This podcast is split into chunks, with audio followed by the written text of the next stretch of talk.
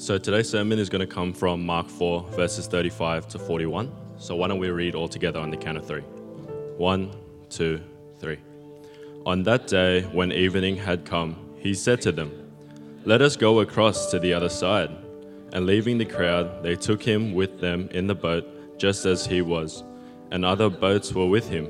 And a great windstorm arose, and the waves were breaking into the boat, so that the boat was already filling. But he was in the stern, asleep on the cushion. And they woke him and said to him, Teacher, do you not care that we are perishing? And he awoke and rebuked the wind and said to the sea, Peace, be still. And the wind ceased, and there was a great calm. And he said to them, Why are you so afraid? Have you still no faith? And they were filled with great fear and said to one another, Who then is this that even the wind and the sea obey him? Church, this is the word of the Lord. Praise be to God. You guys may be seated. My heart's rejoice because if you look around, okay, you're starting to see people who haven't seen for a couple of weeks are here. I'm very happy. In fact, I make sure I double check um, with the online streaming. And today's online streaming is less than 10. And I'm actually happy about it, right? So if, if the numbers of online streaming high, I'm actually not happy, guys. So when the number of online streaming are small, that's when I'm happy. That's when I'm smiling. Because I know that means this, even with the weather out there, right? Rain, storm, you guys are here. That tells me that you guys already understand what I'm going to preach about, King of the Storm. So can we just say amen and go home now? Right? No, no, no, don't, don't say amen to that. okay, I have a sermon to preach. But uh, thank you for being here. I'm really excited and grateful for you guys. And I do want to encourage you guys who are tuning in online as well to really to start to think about, you know, if it's not something urgent and if not something to do with physical health, I do want to encourage you to make effort to come to church because it is very important for your spiritual health. Now, let me start with a question. Okay, and this question might throw some people off. Here's the question What happened when our obedience to Jesus led us to a storm? Now, for some Christian, you know, they might not have vocabulary for this. Because many Christians today, they're brought up with the understanding that is, if you follow Jesus, if you love Jesus, then God will bless you with health and wealth. So, therefore, it is not God's will for you to experience any kind of pain and suffering. Obedience to Jesus will not lead to a storm. Okay? And the word for it is actually called prosperity theology. However, today, many people, many Christians start to realize, oh, no, no, no, there's something wrong with this theology. So many people today already rejected prosperity theology because it's unrealistic and inconsistent with the teaching of the Bible.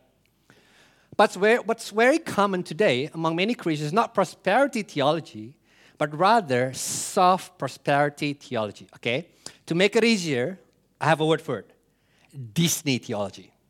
Okay, the moment I put the word Disney, straight away you understand what I'm talking about, right? Disney theology says this, all right, you know, there might be challenges in life, there might be storm in life. There might be difficulties, but hold on. Because if you manage to slay the dragon, you will eventually get up with, end up with the princess. You with me on that? So basically, they say, yes, there'll be storm, but don't worry about it because once you pass the storm, happy ending is waiting for you. You will be blessed with double blessing. And what they mean by double blessing, most of the time, is material blessing. But is that true? Is that the purpose of the storm? Okay. At the time when I write this sermon, my Bible reading, and if you follow the church Bible reading, yours as well, we were reading on the book of Job. Okay? And I was at, at, at the time actually reading Job 1 and 2. Like, like, what a providence. And if you're not familiar with the story of Job, let me give you overview of what happened. At the beginning of chapter 1, we are introduced with a man by the name of Job. And this dude, he had a perfect resume. I mean, this guy is as good Christian as you can be. I mean, he loved his family, he was blameless, upright, he feared God, and he was very rich. I mean, sounds like a perfect Christian, right, to you and me? But then, just in one chapter, at the end of chapter one, you know what happened? He lost everything. He lost his wealth due to natural disaster, and he lost all his children on the same day. And then, at the end of chapter two, just one chapter later, he lost his health. And not only that, his wife was fed up and told him, Curse God! Who is God? So, in a matter of two chapters, this man who had perfect resume as Christian, his life turned upside down, just like that. What happened? Now, I think this is where the Bible actually challenges our simplistic worldview. Because when suffering hit, there are two basic ways people respond to it. If you're Christian, if you're religious, you'll say, well, the reason I suffer because I do something wrong. Okay? There must be something wrong that I did, and God is punishing me for it. So the solution is I need to fix myself. Okay? Because God will only punish people who do bad, and God will reward those who do good. So if you face storm, there's something wrong with you. You gotta fix it. So they see storm as punishment for disobedience. Okay? But if you know the story of Job, the story of Job tells us that Job, he experienced storm, not because he was bad, but rather because he was very good. Now, do you see what happened? There's inconsistency there. And the more secular worldview see like this you know what? Because there's storm everywhere, because there's a lot of suffering, that means there's no such thing as God. Storm is just random occurrence that prove that there is no God. Because if there is God, He will be more competent than allowing storm to happen in our life. Since there's storm, there cannot be God. I mean, have you heard that kind of view before? But the Bible is different. The Bible disagree with both worldview. This is what the Bible teaches. The Bible tells us that the God of the Bible is the sovereign God over every single molecule in the universe. He's in control over every single storm that comes our way, and He is good. I mean, can I have amen for that? I mean, that's a good statement, guys. Amen? Amen. Okay, good. Talk to me. Talk back to me. Remember, I like it when you guys talk back. I don't like it when you guys are quiet. Okay, just smile, you know, and nod or something, okay? But it's the thing though. The question is this if we, if we agree with this, is this the premise that the Bible, the God of the Bible, is good and sovereign? Then the question will be then why did He allow us to go through storm? You with me on that? No, I'm glad you asked because today's passage will deal with that particular question. The stilling of the storm is actually the first nature miracle in the book of Mark. And it, it illustrates Mark's purpose to reveal Jesus' identity to his disciple and to the reader. Because here's what Mark wants us to know He wants us to know who Jesus is. Not who we think Jesus is, but who Jesus actually is. And the primary purpose of this story is not telling us, listen, guys, if you believe in Jesus, you will get through whatever storm in life. Not that. But rather, what Mark wants to us is this in the midst of the storm, there is King who's sovereign over every single storm. And when you know this storm, when you know this King, then you'll be okay. Because ultimately, storm in our life are designed by God for us to know the King of the storm. Okay, you with me? Okay, I only have three parts of my sermon. My sermon today is simple: the storm, the response, and the King. Let's look at the first one, the storm verse 35 to verse 37. On that day, when evening had come, he said to them, Let us go across to the other side. And leaving the crowd, they took him with them in the boat, just as he was. And other boats were with him. And a great windstorm arose, and the waves were breaking into the boat, so that the boat was already filling. Now, if you remember what happened at the end of um, last sermon, remember when Edric and I preached, at the beginning of chapter 4, remember? Jesus was teaching from a boat and everybody was listening from the shore. Remember that part? The, the part that I say, let's switch it. You know, like, why don't I sit and you guys stand? Okay, bad, bad idea. We shall not do that, otherwise everybody will leave. But then what happened is, after all day of teaching and preaching, we're told that Jesus is tired. Now, let me tell you something about preaching.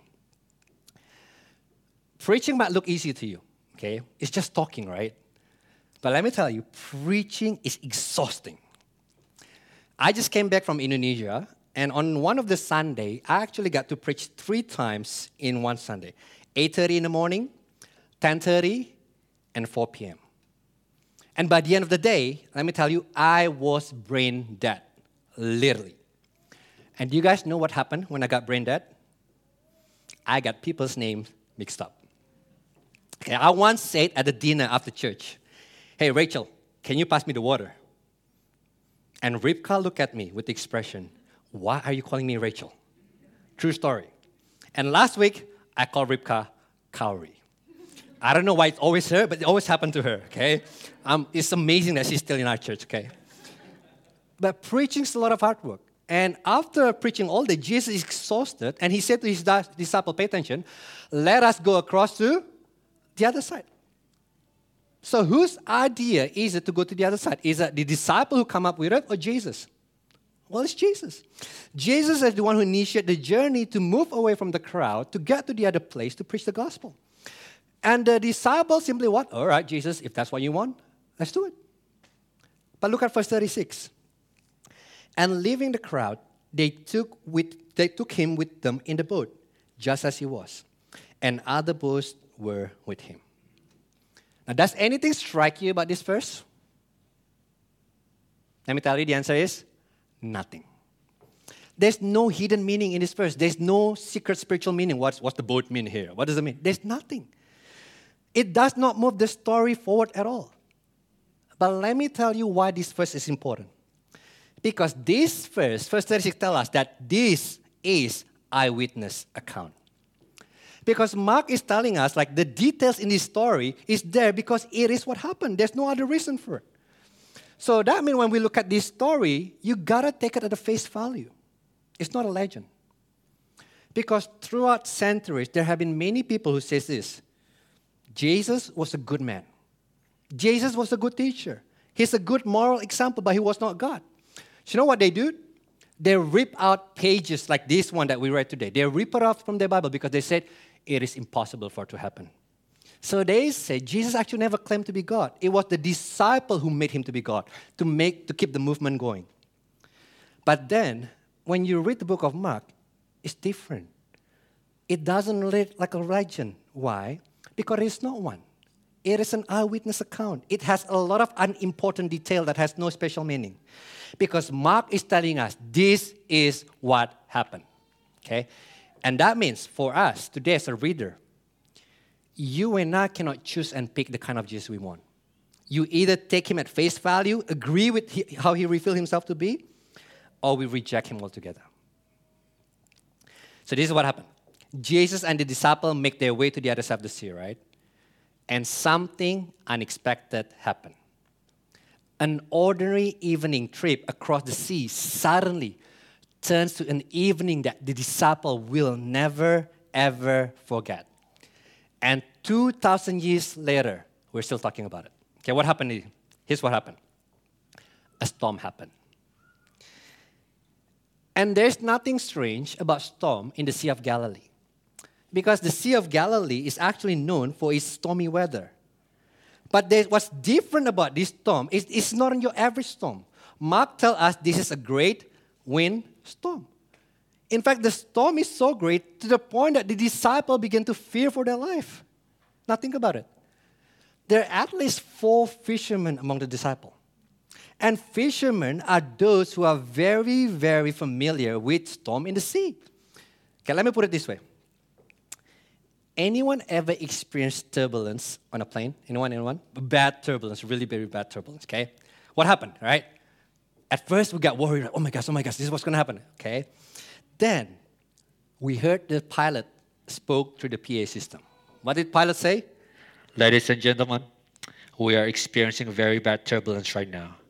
So put on your seatbelt and remain in your seat. It's going to be a tough ride for the next few minutes, we are going to get you through it. Right? At that moment, it doesn't matter how bad the turbulence was, at the time you were, whew, all right, we're okay. Why? Because we know the pilot got it under control. But imagine if the pilot get on the PA system and said, Oh my gosh, we are going to die, guys. We're not going to make it. What's happened? You're going to cry together with him. Oh no. Right? And this is what happened. I mean, you expect the four fishermen to, have to be familiar with the storm, but they scare for their life. They try everything they can to deal with the storm, but the storm is only getting worse and worse to the point that the waves are breaking into the boat and the boat is filled with water. And the great windstorm threatened to sink the boat and kill everyone on the boat. What can we learn from this passage? Simply this. We learn that storm can come anytime, anywhere without invitation. I mean, I wish, right? I wish Storm would call us in advance, telling us, guys, I'm coming. At least we can be ready. But that's not the way it works, right? Storm just comes just like that. All it takes is a single phone call to change a gentle breeze into a tempest. One moment, everything in your life is perfect. Perfect. The next second, everything out of control. If 2020 and 2021 can teach us anything, it teaches this. Storm does not need invitation. COVID does not need invitation. It just comes just like that. And it caught people off guard. And here's something that we must understand about Christian life God never promised you and you and me a smooth journey in life. Never. But here's something that we must understand. There's important detail in the story that we must not miss. The storm is not an accident. Jesus knows it. In fact, Jesus is not caught off guard. Jesus is the one who bring the disciple. Let's go to the other side. And Jesus know exactly that storm is coming. In fact, their obedience to Jesus will lead them to a great storm, which tell us something. Following Jesus never tell, never means storm-free life. Never. And I know this might surprise some of us, but get this. Sometimes the will of God will lead us directly into a storm. Every storm in our life is not an accident, but divinely ordained by God. But here's a question that I want us to deal with then. All right, then, okay, I'm with you, yours, but why storm? I mean, you can understand, right? Storm for Jonah. I mean, you know the story of Jonah? So what happened with Jonah? I think we, I think we know that. If we grow up in Sunday school, we understand this. The story of Jonah tells us one day, okay, is that a flash, something t- taking picture of me or what? I'm like, am I that popular now? Apparently not. Okay. So one day God came to Jonah and said, Jonah, I want you to go to Nineveh and preach to the city of Nineveh. But then Jonah like, oh, I'm not sure about that, God. So I'm going to go to Tarshish and I'm going to preach the gospel anyway, but different city. And you know what happened next? And because of it, God sent a huge storm to chase after Jonah that threatened to destroy the boat. I mean, we get that, right? So God sent a storm to discipline the disobedient Jonah. But a storm for obeying Jesus, that does not make any sense. A storm for doing what Jesus commanded us to do, that does not make any sense. Why? Why would God allow a huge storm to threaten the life of disciples who are obeying Jesus? And I think we have the answer by looking at what is happening at the end of the storm. Here's what we find out the storm is extremely essential to the spiritual growth of the disciple. Because without the storm, they will never grow to be who they should become. I want that to be encouragement to many of us today. Because I know all of us, we experience different storms here and there. Many of us right now are going through seas of difficulties and storms of trouble. Some of you might lose your job and you're hit with a wave of worry. Some of you might be sick and be and flooded with fear. Some of you might have personal conflict and it feels as if the boats that you're in right now are sinking. Or maybe some of you lost someone that you love and you are drawn in sorrow. You obey Jesus and yet you face a great storm and your boat is at right now the point of breaking. The encouragement of this verse is this Jesus is aware of the storm you face. You're not there by accident. No, you're not. He leads you into the storm so that He can shape you through the storm. Okay? Let's see what happened next. The response to the storm, verse 38. But he was in the stern, asleep on the cushion. And they woke him and said to him, Teacher, do you not care that we are perishing? I mean, I love this verse. I mean, there's a lot of things that we can learn from this verse, but one thing that really struck me when I first read this verse is the fact that Jesus is what? Sleeping. I mean, can you imagine the scene with me? While everyone on the boat was fighting for their life, Jesus is sleeping at the back of the boat on his pillow. And the only time it is recorded in the four gospels that Jesus sleep is during a storm. Well, I'm pretty sure Jesus sleep every night, right? But why specifically mention that Jesus sleep during a storm? Here's why. Because it is the total opposite of what we will do. Do you know when we're not sleeping? Do you know when we are wide awake at 3 a.m. in the morning? During a storm. In fact, in fact, we don't even have to face actual storm to be sleepless. Just the possibility of a storm is enough to keep us awake at night. Am I right? Let me give you one example again. During my recent trip to Indonesia, um, I was sleepless a couple of times. Why? Because I was in close contact with different people who got COVID.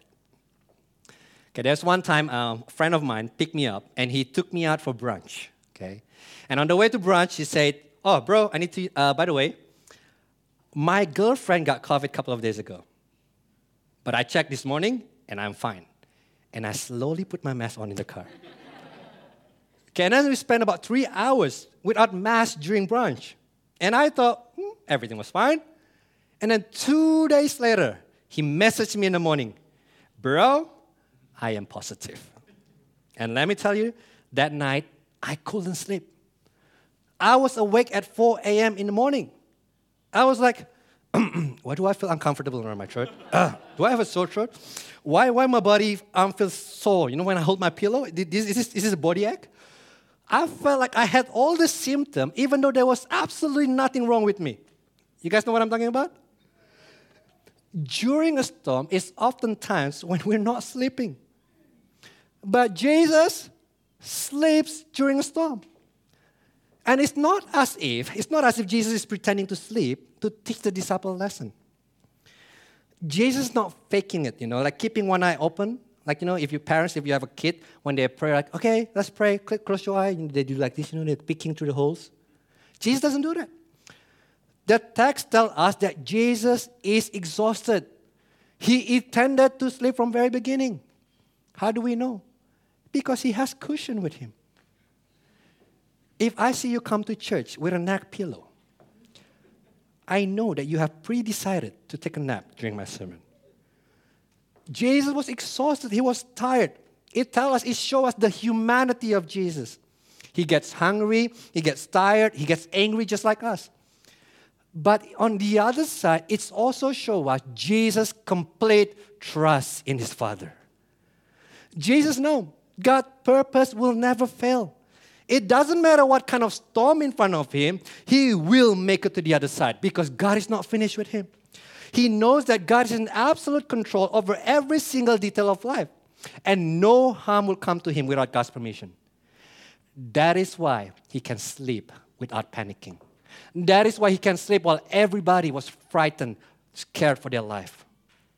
And maybe, just maybe, maybe the reason we can't sleep and wide awake at night is because we don't trust that God is in absolute control of our life. But look at the disciple respond to the storm. Total opposite of Jesus. The disciples are frightened, desperate, and frustrated.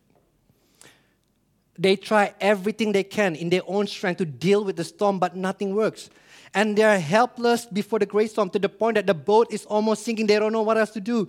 Their teacher is sleeping and the boat is sinking. So they probably say to one another, You wake him up. No, no, no, no. You wake him up. No, no, no. You wake him up. Finally, Peter says, Fine, let's wake him up together. So they wake Jesus up together and listen to what they say. Teacher, do you not care that we are perishing? You see what they're saying? Here's what they're saying Jesus, can't you see what is happening all around us? I mean, Jesus, don't you have Instagram, Twitter? Don't you see the daily number of cases and death? Don't you see what happened with Ukraine and Russia? Don't you see the flood in New South Wales, in Brisbane? Don't you care about us? Why are you sleeping? If you love us, why would you let us go through this? If you love us, why would you let us experience the storm? They accuse Jesus of not caring about them. And before we say, dumb disciples, their response, I think, if we can be honest, is exactly our response when we face storm. When life does not go according to our expectation, when we are faced with storm, it is so easy for us to say, God, you don't care about me. God, you don't love me. We assume that if God care about us, then He won't let it happen. Let me not talk about you. Let me talk about myself. I can see this happening again and again in my life.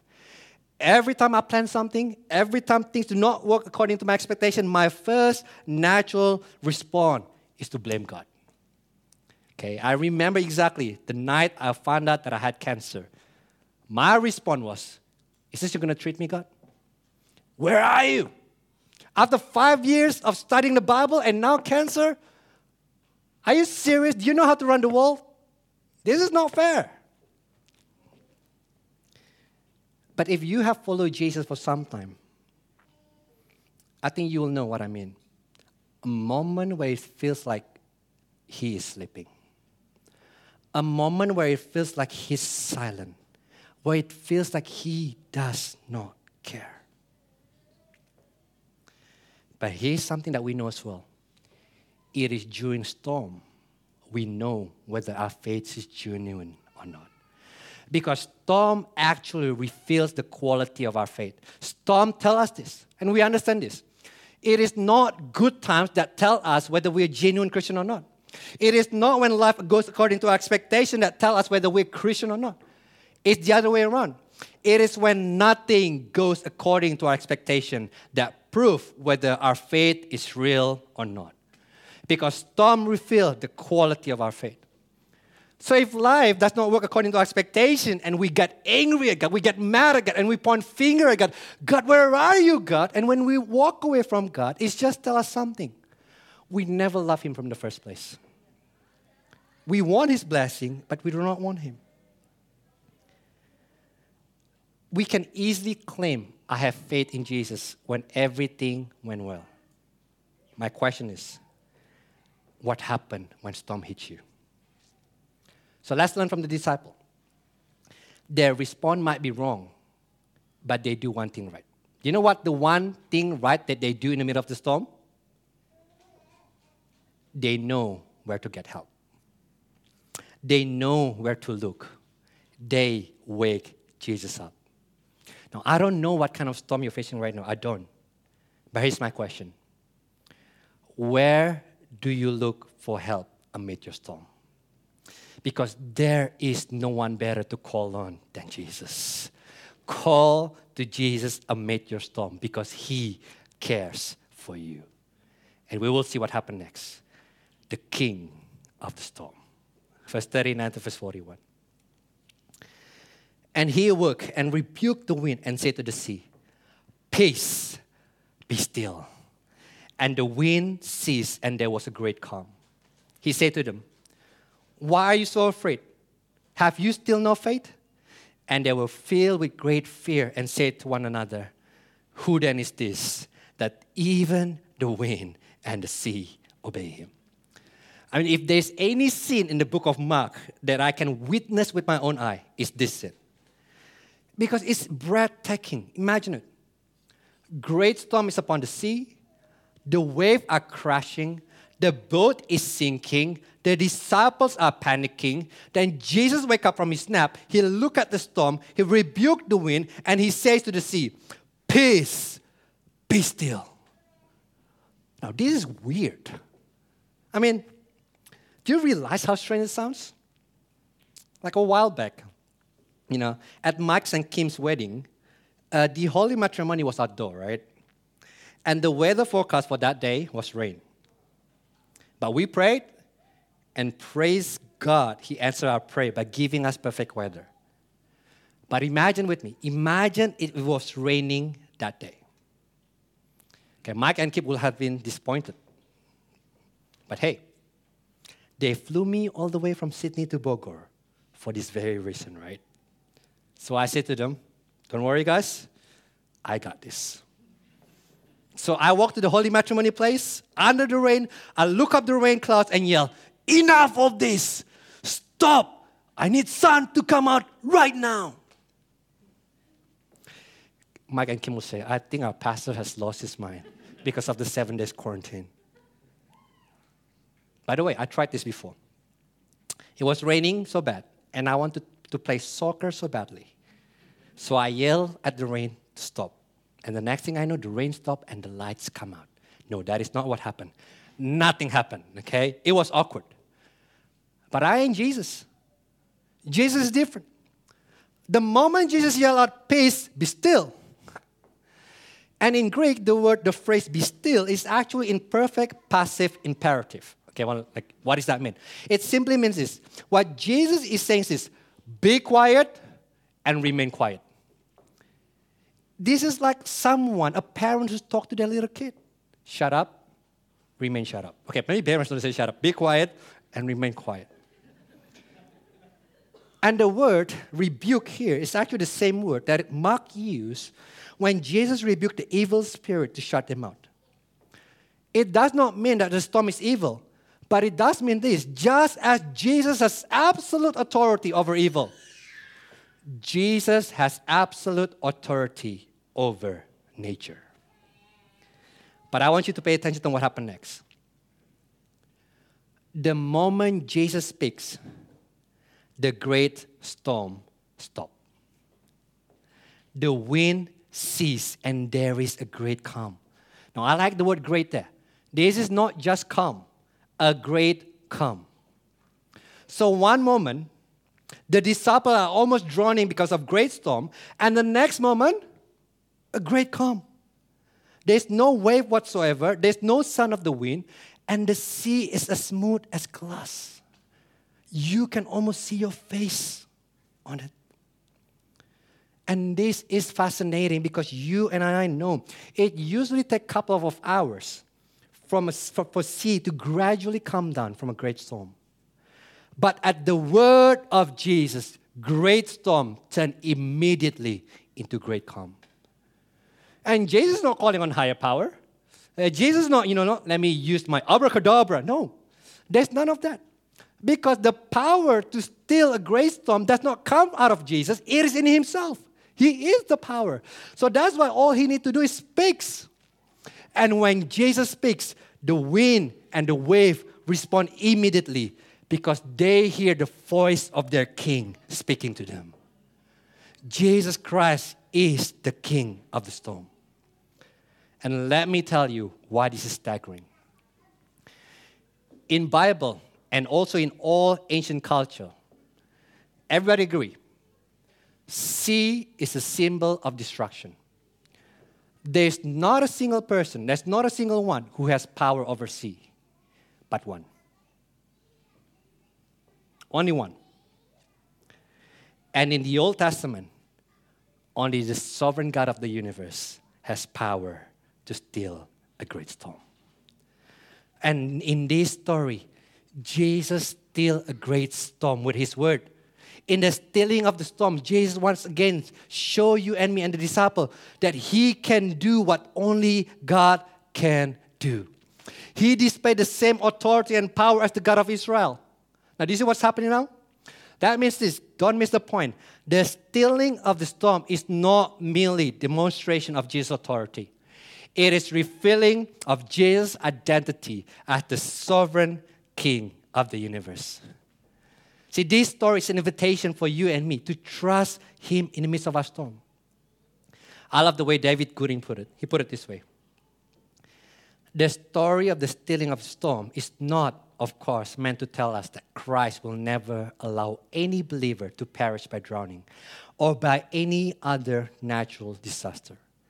Many believers have so perished it does demonstrate that he is Lord of the physical forces in the universe. That for him, nothing happens by accident, and that no force in all creation can destroy his plan for our eternal salvation or separate us from the love of God, which is in Christ Jesus our Lord. When you hear what he's saying, he simply says this If Jesus is the king of the storm, Jesus also the king of flood, earthquake, fire, heat, fires, and every forces in the universe. And the promise is this that if we trust Jesus, we know He is with us in those harm. The promise is not that if we trust Jesus, we will never suffer harm. The promise that if we trust Jesus, He will be with us in this harm. And the promise is no force of nature can separate us from the love of God because Jesus is the King of all physical forces in the universe. And look at what happened next. After Jesus stilled the storm, he said to the disciple, oh, Why are you so afraid? Have you still no faith? And look at what happened next. And this is the key to understand the story. Okay? If you want to know what is the story all about, it's on verse 41. And they were filled with great fear and said to one another, Who then is this that even the wave and sin and the wind and the sea obey him? So when the disciple witnessed what happened, you know what they did? They're not celebrating with one another. There's no high five, there's no hugs, there's no chest bump, nothing. They do not come to Jesus and Jesus, well done, mate. You know what happened to them? They're filled with great fear. Why? Because they have never seen anything like it. I mean, they have seen a lot of wonderful things. They've seen Jesus heal the man in the synagogue. They've seen Jesus cast out demon. They've seen Jesus heal the paralytic. They've seen Jesus cleanse the leper. They've seen Jesus heal the man with a withered hand. But they have never seen a person rebuke a storm and the storm submit to him. And now, the disciples have to make a choice. They must make up their mind on the identity of Jesus. Who is this guy? Who is this man that even the wind and the sea obey him? And they were filled with great fear because they finally realized that the person on the boat with them is not ordinary, ordinary man. And they are more terrified of Jesus than they were of the great storm. You know why? Because they understand now they are in the presence of the king of the storm. See, it is one thing to fear the storm, it is another to be in the presence of the king of the storm.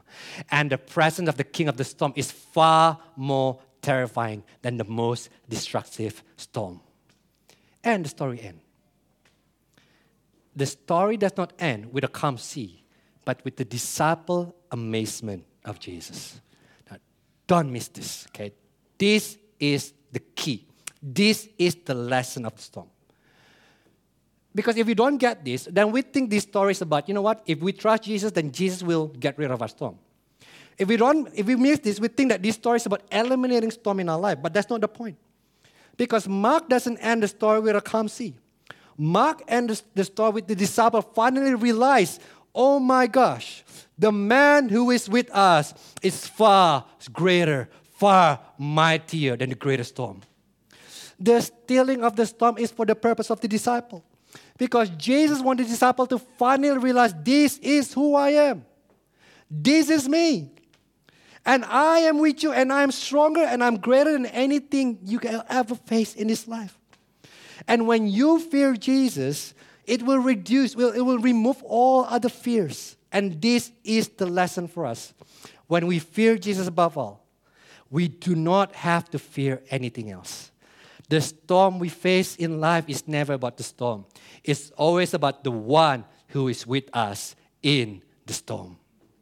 This story tells us the, the way that we deal with our storm. It's not, God, please get rid of the storm as soon as possible. It's not about that. It's always about knowing and understanding that you have the king of the storm in the boat with you. And if we have Jesus in the boat, the question is, why are you afraid? because He is with us, He is in control. So that means for Christian, the purpose of the storm is simply that, that you might see Jesus in a new light. That your eyes might be awakened to his glory, to his greatness, that you be amazed by him. So that at the end of the storm, you will say, like the disciple, Who then is this? That even the wind and the sea obey him. That is the lesson of the storm. But here's the question for us How can we be sure that Jesus is with us in the storm? Here's how this story ends with the disciple questioning the identity of Jesus. They're still not sure. I mean, who is this man? But today, you and I, we have something better. You know what we have? We have the finished scripture. Okay, and today, okay, we can look at the scripture as whole and know exactly who is this man. And it's very hard for us to miss the comparison. Almost every commentaries, commentaries I read make this uh, com- comparison. This story of the stealing of the stone is very similar to another story in the Old Testament. You know what story it is? Jonah. Think about it. Jesus himself called himself what? I am the greater Jonah. Think about the comparison. First, both Jesus and Jonah are out on the sea in a boat. Second, both Jesus and Jonah's boat are foretaken by great storm. Third, both Jesus and Jonah are asleep in the storm. Fourth, people in the boat are terrified and say, Wake up, we are perishing. Fifth, in both cases, there's miraculous intervention by God that calms the sea. And six, in both stories, the people in the boat are more terrified after the storm than they were during the storm. Now, you see the similarities here? However, there's one little difference between these two stories. In the story of Jonah, Jonah said to the sailor, Throw me to the sea, because the only way for you to survive is for me to perish. If I die, you live. And they throw Jonah into the sea, and the storm immediately ceases. But in the story of Jesus, not so. Jesus simply speaks to the storm, and the storm immediately ceases. Jesus lived. What happened? Here's what happened the story is not finished. Because then we read that Jesus will be ultimately thrown into another storm. And this storm is far greater than the storm that facing the sea. Because right now, Jesus will be thrown into the storm of God's wrath against sin. And Jesus will be thrown into this storm. Jesus will face this storm. So what? So that when he finally endured God's wrath towards sin, by his death, he calm all storms. He will defeat that. He will defeat destruction. And one day, he promised, there will be no more storm. Now, do you see what happened here? See, at the cross of Jesus Christ, Jesus was thrown into the ultimate storm. Why? For our sake. Because you and I are the ones who are supposed to endure that wrath of God. But Jesus was thrown into the ultimate wrath of God so that when we put our faith in Jesus, there's a promise that Jesus is with us in our storm of life. And we need to get this because to the degree we know that Jesus is thrown into the ultimate storm for us, to that degree we can trust Him in a small storm. See, what you and I need today is not deliverance from storm. What you and I need today is the presence of the King of the storm. See, the gospel, my friend, the gospel is not that if you trust Jesus, he will deliver you from all storm. The gospel, if you trust Jesus, he is on the boat with you. And Jesus Christ is the king of the storm. And he promised this not a single hair fall out of your head without his permission. And your story, my story, is already written in his book of life before the foundation of the world. So now, when we realize who Jesus is, when we realize what he has done for us, and when we realize that he is on the boat with us, that is our courage to face whatever storm ahead of us. We don't fear anything else. Because here's the logic of the gospel if Jesus Christ did not abandon us in the ultimate storm of God's wrath, surely, surely He will not abandon you in your small storm. There's no way. That is the gospel, my friend. And the promise is He will bring us safely to His home. I do not know how long the storm will last. I do not know what the future holds for us. But I do know the King who holds the future. Jesus Christ is the King of the storm, and you can trust Him. Let's pray. Dear Heavenly Father, I have no idea what kind of storm that your people are facing right now. I have no idea what kind of suffering, what kind of pain that your people are experiencing in their life right now. But one thing I do know that life is filled with storms. Life is filled with struggles, suffering, pain. And our comfort in life is not knowing that this storm will be over soon. But our comfort in life is knowing that Jesus, when we have you, we have the king of the storm with us, and that's what matters. So, church, here's, here's the thing. I don't know what kind of storm you're facing right now, but I do know that there's many of us in this place that you are in the midst of the storm right now. And maybe some people know about it, maybe something very personal that you don't talk to people about it. It keeps you awake at night, it keeps you crying again and again. But my friend, Jesus knows and He cares. So right now, I just want to invite you. If, if that if you are in the middle of a storm right now, why don't you just be honest with God and just raise your hand right now really high and say, Lord, I am in the middle of the storm and I need to know your presence. Just raise your hand really high. It's between you and God. If you're experiencing that, just lift up your hand and just trust. Say, Lord, here's where I am. You can put your hands down now. So, God, I pray for my brothers and sisters who have their hands raised. I ask that in the midst of this storm that you reveal who you are to them. Open their eyes to see what that what they need is to aware to be aware of you. And I pray that through this storm, their eyes will be open to receive, to know, to understand, and realize how great, how amazing, how powerful, how great you are. And that's their confidence in life. Jesus Christ is with them in their, in storm. So help us, Lord. And for us as a church, we know that 2022 will have many storms. But because we have you, because we have the King of the storm with us, we will not be afraid.